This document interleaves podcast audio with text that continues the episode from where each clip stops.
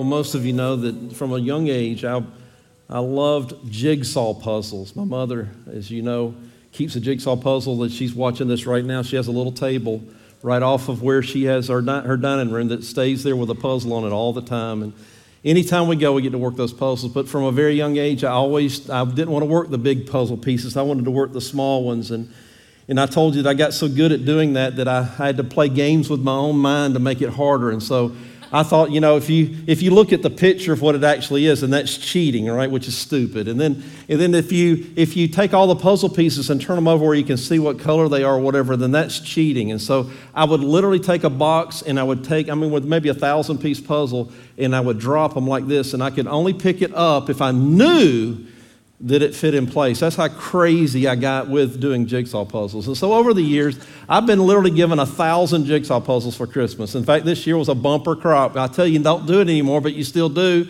And it's all good because I pass those on to my mother and we have fun doing those things. But I, my mind functions that way. That's the way that I even think about the scriptures many times. I think what God has allowed us to do over these many months together talking about this subject is take puzzle pieces and put them in their place whether you know it or not, that God's, God's church is made up of a lot of local assemblies just like this. The word ecclesia used in Scripture, very few times does it talk about the universal church. We know that exists. It talks about local assemblies just like this, where the people of God gather together to worship.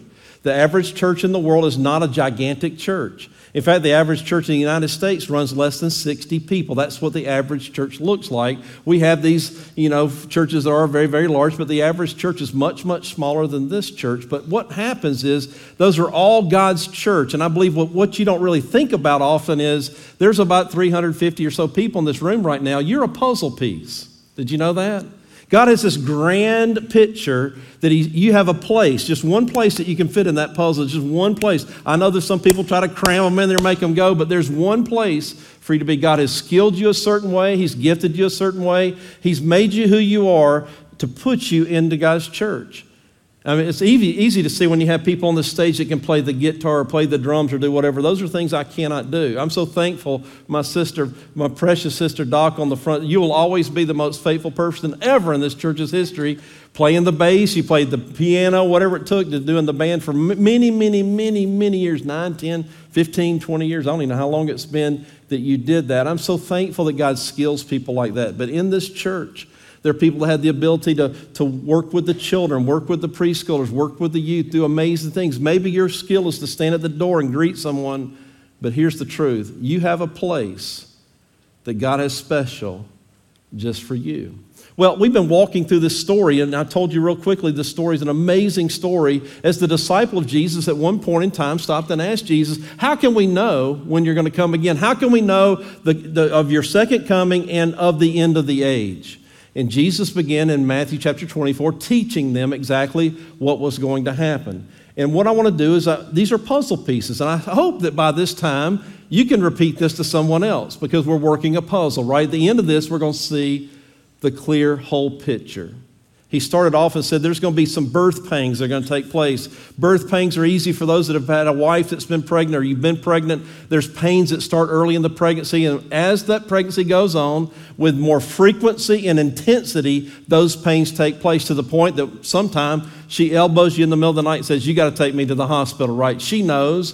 God puts her together that way and helps her understand that. And I've been through that. Six different pregnancies me and Tracy have been through. As you know, we only had three that got all the way here. But I understand what it's like to see your wife go through that. He said, There's going to be some things that'll start happening in the world with greater frequency and greater intensity as time goes on. And that'll give you a sign Maybe not of the exact day, but of the period of time, maybe the season when I'm going to come back again. And I won't repreach those sermons, but they were things like wars and rumors of wars, increase in natural disasters, a falling away of the faith, a rising of false prophets. All those things that we talked about in that sermon were just check, check, check, check. They're not just happening, they're happening with more frequency and more intensity than ever in my lifetime. And so, could we be in the last days. I absolutely believe that we are in the last days. And so it's important to understand Jesus says, here's what's going to happen. Following that, in fact, right at the end of that time when it reaches the ultimate frequency and uh, in happening and intensity, I believe that Jesus is going to split the sky and come and receive his church to himself. He will not bodily return to this earth, but he will come and meet us in the sky. He's going to call us to himself. He's going to rapture the church from this place.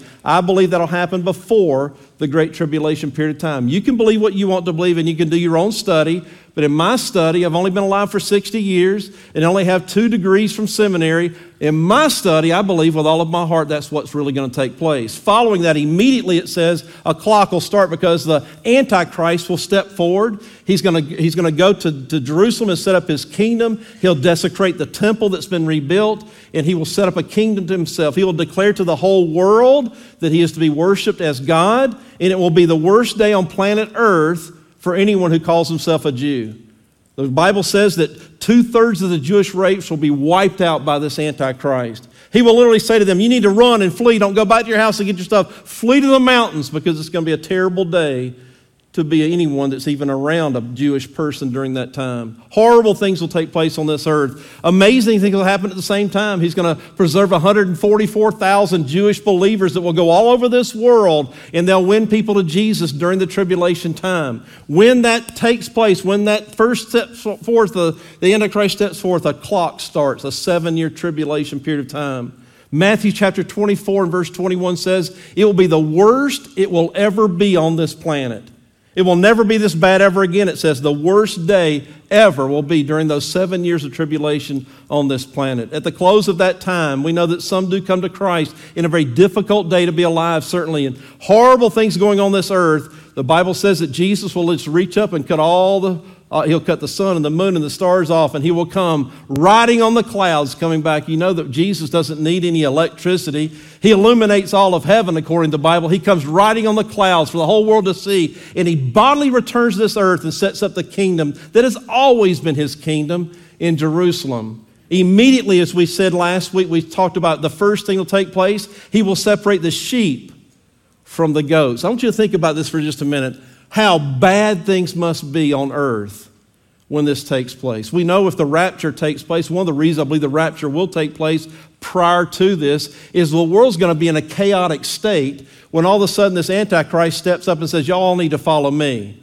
The world's going to be looking for someone to lead them out of this mess. Imagine when millions, perhaps even billions of Christians disappear from this earth. Imagine the chaos that will leave behind.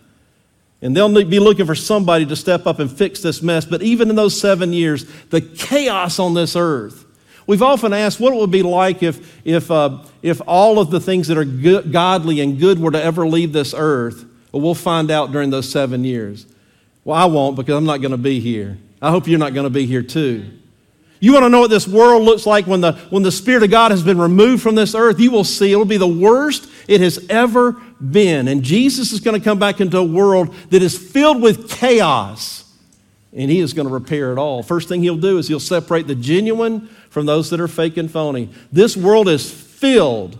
These churches that we have in this nation, probably even this church, filled with people that are playing games with their faith.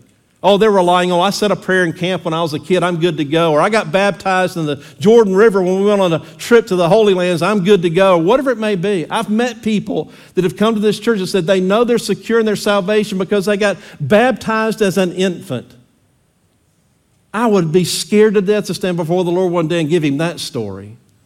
None of that is godly. None of that is what the Bible teaches. And so, relationship with Jesus is how we get to heaven, not because we are religious people, we've been really kind to people and done a lot of good works. We only get there because we establish a relationship with Jesus through confession of sin and repentance of sin and asking Him to save our very soul. That's the only way we ever survive this thing. And so, imagine this earth. It's as bad as it could possibly. Jesus comes back and He separates those that are genuine from those that are fake. Yes, millions per, perhaps of people will come to Christ even during the tribulation. It will not be a good time to be a Christian, trust me, but many will come to Christ during those days. And many certainly will stay outside of Christ. Well, that, the next thing that happens, we have to jump all the way from Matthew chapter 25 to Revelation chapter 20. And that's what I want to talk to you about today, which is do not pass go do not collect $200. Everybody in this room has probably played Monopoly before. And if you're playing Monopoly, of course, every time you pass go, you get $200, right? It's all these games and stuff we see today, it would be $2 million, but the old times, $200 was a lot of money, right? But if you pick up a card that says go to jail, it says literally, you go to jail. You do not pass go, you do not collect your $200, you go immediately to jail. Now, listen to this for a minute. you may not have the same view of God that I have, and you may not think that Jesus is as powerful as he actually is, but there's coming a day when every knee shall bow and every tongue shall confess that Jesus Christ is Lord. There's coming a day, and I've always believed this, that if, if Jesus right now told Satan to shine his shoes, he had no choice. He's got to shine those shoes. There's coming a day when he's going to say, Your day is over. You can't pass go, can't get your $200. You are going immediately to jail. He will have no say so on the subject. Maybe you weren't raised by a father like my dad, but there came a time when I would argue with my dad when my father said, This argument's over. And you know what? He was always right, right? He was the boss of that place and he was always right. One day, one day, every person, every knee shall bow, everybody's going to understand he really is the one and only king of the universe. And Satan will have his day to discover that as well. So let's walk through this little incredible little story that we see in Revelation chapter 20. Let me read for you the first three verses.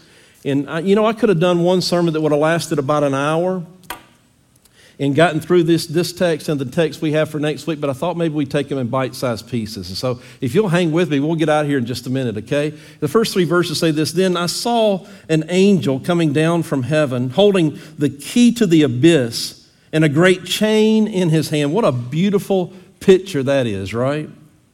And he said he laid hold of the dragon, the serpent of old, who is the devil and Satan, and bound him for a thousand years.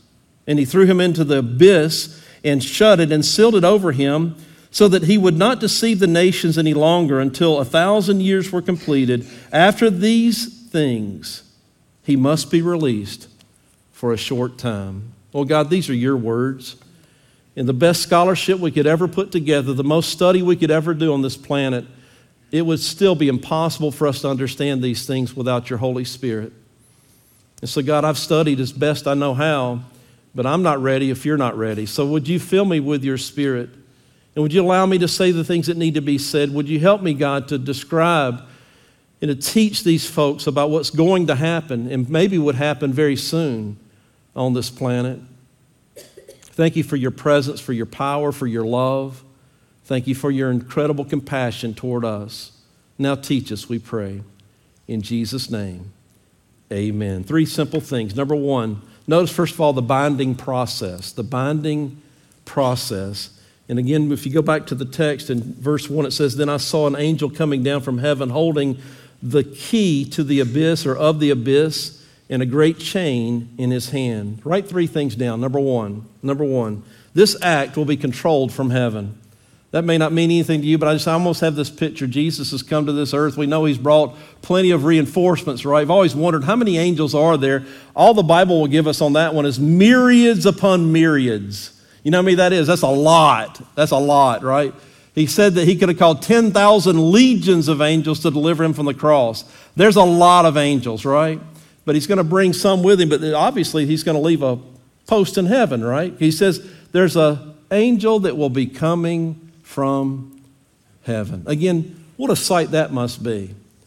I remember when I started preaching, listen, I've been doing this for 35 years. 35 years ago, even the thought that, that you could know something like that Jesus has come back and how could everybody know? There wasn't even CNN and all that stuff back in those days. Today, we know we can get instant news anywhere on this planet.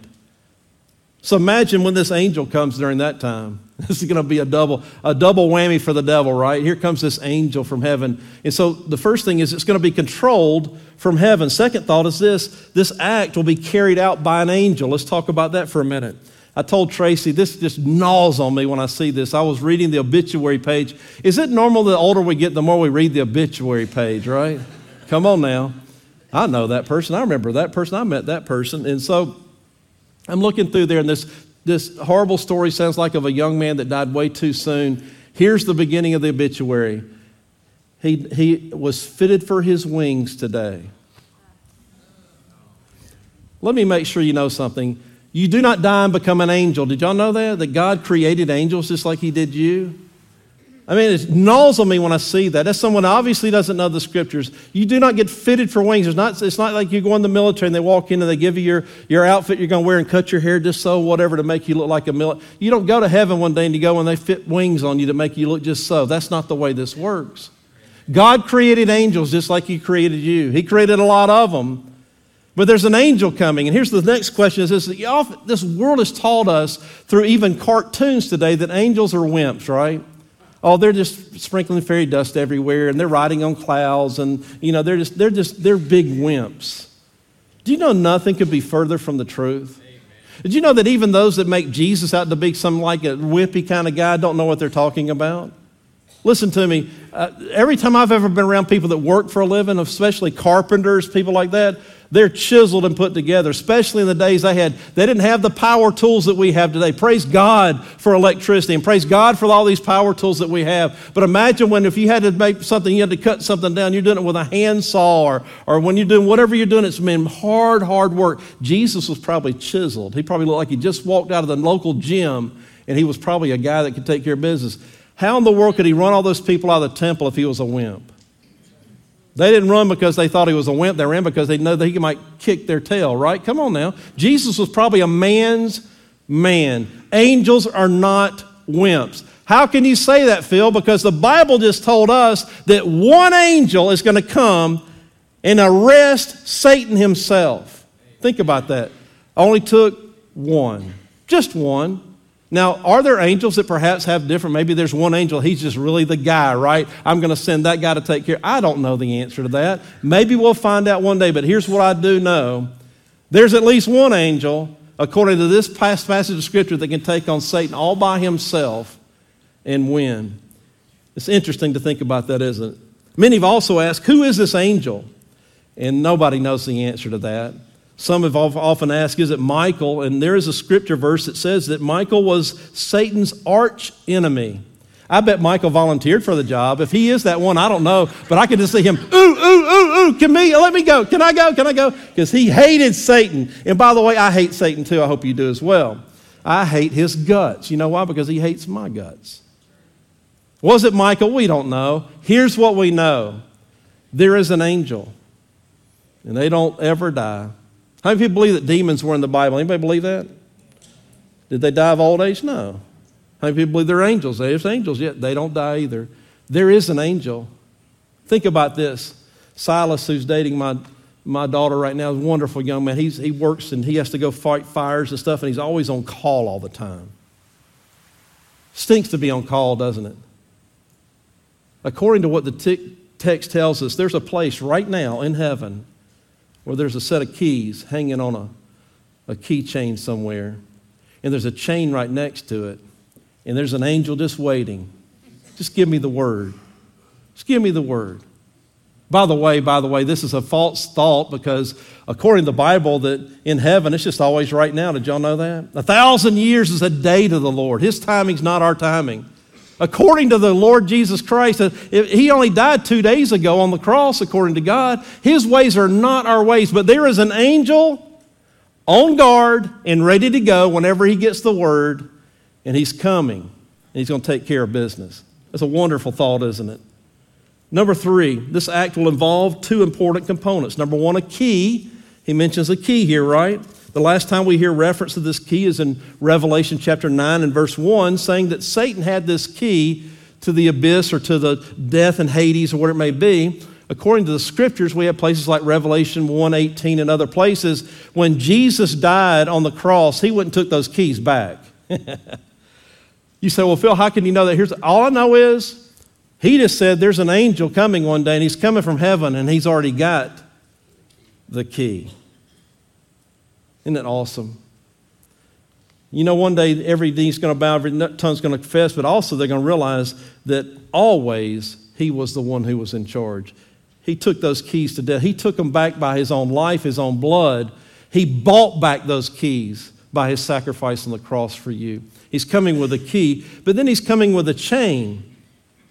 By the way, there's four, I can't believe this, there's probably nowhere else in Scripture that has this. Four different terms described in this one verse about who the devil is. He, he gets four words, right? He's a dragon, he's a serpent, he's the devil, and he's Satan. It just adds up to he's a bad guy. But there's an angel coming that's badder than he is. And he's carrying a chain. I recently bought some flooring for my house, and one day when we get all the painting done, me and Jordan and some others, maybe Bethany and so will help me, we'll put that floor down. Me and Tracy had this hard, hard decision to make. We looked at this one price range and it's like a seven year warranty. And then we looked at another one that's like a 10 to 12 year warranty. And then we looked at this other one that's a little bit more money. Well, there's actually a lot more money. Lifetime guarantee. Now, by the way, that's your lifetime. It's not all the lifetimes added up, but I, I plan to be here a little bit longer. And so it'd be nice to know that I had something that would last for a lifetime. Used to, some of these young people don't know, there used to be a store called Sears and Roebuck. and one day they shorted just to Sears. And it was awesome because they made craftsman tools, and you could buy a craftsman tool, and if you broke it, it didn't matter how you broke it. You could break it on purpose and take it back, and they'd just give you another one. It was an amazing thing to think about. It was a, a lifetime. Yeah. I almost picture my brain. This is me. I'm just kind of weird. But this chain, Somewhere engraved on that chain is thousand year warranty.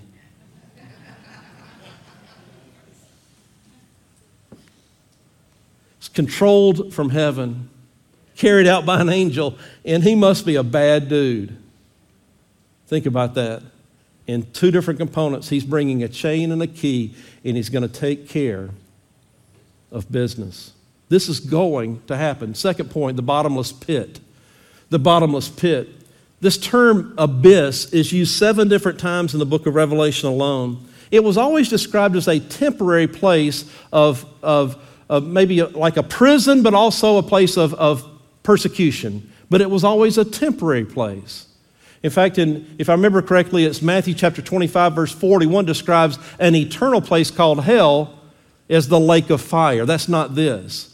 There's a place that's prepared right now. It's already prepared for this moment when he's going to be cast into this bottomless pit, this abyss, as a place of temporary, temporary being a thousand years. He's going to be there for a thousand years with him and some of his demons. They're going to be cast into this place and sealed there for a thousand years to be punished and go through incredible things. So he's going to be chained and bound and thrown into this abyss. I've often wondered what this abyss must be like, and we'll talk more about that before I'm finished. John Phillips is someone I like to read, and he said this about this one verse of Scripture. He said, There's poetic justice in the God's dealing with Satan. Centuries ago, the evil one saw to it that the remains of God's beloved Son was shut up in a tomb and sealed. Throughout the tribulation period, Satan has opened the abyss to plague mankind. Now he himself is consigned to that dark hole and sealed in by an act of God. There's coming a day when Satan is going to find out who the boss really is. He's going to be cast into a place called the abyss, which again is a temporary place, temporary being a thousand years, where he will be chained and tied. And we'll talk more before we're finished about what that place must really be like for a thousand years, which leads to the last, the third point that we have this morning, which is this the blessed plan. The blessed plan. Why is this going to take place? It's going to take place because God wants it to take place, number one. But why? What are the purposes behind taking Satan and putting him in this abyss? Number one, to protect the saints. To protect the saints. He says in verse 3 He threw him into the abyss and shut it and sealed over him. Why? So that he would not deceive the nations any longer. Now, I don't understand enough about what's going to go on. I know that those thousand years on this earth, life is going to go on. Did y'all know that? Life is going to go on. We'll talk more about that next week, so I don't want to give that away right now. But life is going to continue. People are going to continue to marry and, and have families and life. But imagine what earth is going to be like when Satan is thrown into the abyss. I talked to you earlier about what this world's going to be like during the tribulation. When we see uh, uh, for seven years as bad as it possibly can be. And it's because the Spirit of God has been removed from everything. And man, imagine evil against evil against evil. This world is going to be a horrible, horrible place. But when He's cast into that abyss, imagine what heaven's going to, or it's going to be heaven on earth, isn't it? Amen. I thought about no need for any prisons, won't need any hospitals, no more corrupt politicians, praise God for that. Yeah, come on now. Think about it. There's going to be no, no gangs, no drug wars, none of that garbage going. Listen to me. This place is going to be an awesome place to be for that thousand years. And life is going to move on. We'll talk more. I got to be careful. Don't want to give away next week's message, but you need to put that in your mind right now. But during that time, they'll be protected from that. We'll talk a little bit more next week about what will ultimately happen because of that. But again, imagine a place again where none of that stuff, none of the evil that we see in this world will exist here, and Jesus will reign. It will literally be heaven on earth. It'll be that way because he has cast him into that abyss and protected the saints. Many will come to Christ in those days. The second thing is this to punish Satan. To punish Satan. The abyss has been described as a place, uh, according to Luke chapter 8, verse 31. Listen to this. It literally says that even the demons don't want to go there. Think about that. I mean, these are demons probably like it where it's hot and where it's a crazy place and where weird things are going on. Not even the demons want to go to this abyss. Imagine that. The Bible says that the demons believe and tremble, yet they're not saved, right? They know that Jesus is Lord. They also know this place exists. Many times we see through the scriptures when Jesus even communicated with those demons, they didn't want to go to the places that Jesus just cast us into the swine, right? So imagine a place that even the demons don't want to go to. One scholar said this and described it as a place, and I quote, a place where just like wild animals are caged together, they fight and attack one another. The demons are constantly in a state of rage, lashing out at one another. Man, my, can you imagine being in a place where everybody hates everybody? Think about that. Pure evil. That's what this abyss is going to be like. Where a bunch of horrible, horrible demons and Satan himself are tied up for a thousand years, and all they can do is lash out at one another, hate one another, despise one another. Do not pass go. Do not collect $200. My mind wanders to this place and we're done. There's only one way in the world that you can avoid finding out what this world's going to be like during those days. Did you know that? You got one out. Got one trump card. You got nowhere else to go. His name is Jesus. All through the Old Testament, we're told stories like Noah and the ark and other occasions about how you avoid tragedy. Listen to me, you've got to get on the ark, my friends. I didn't say you need to go to church more often and read your Bible more often. I didn't say that your prayer life needs to improve. I said you need to get in Christ. And listen to me, if you will just do that and do that legitimately, the rest of that will take care of itself. If you would fall in love with Jesus genuinely and give your life to Him and submit your life to Him, you won't need to worry about the rest of those things because they will naturally take place if He controls your heart and your life.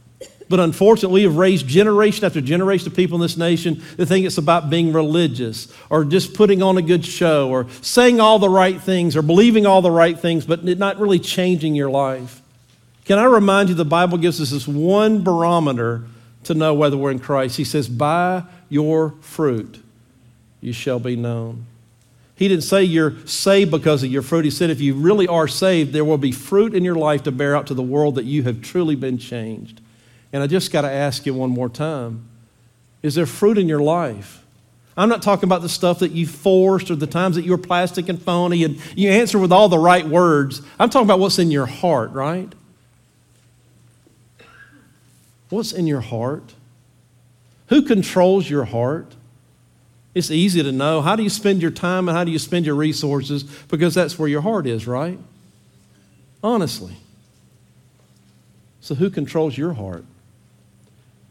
One day every knee shall bow and every tongue shall confess, but for most of those it will be way too late.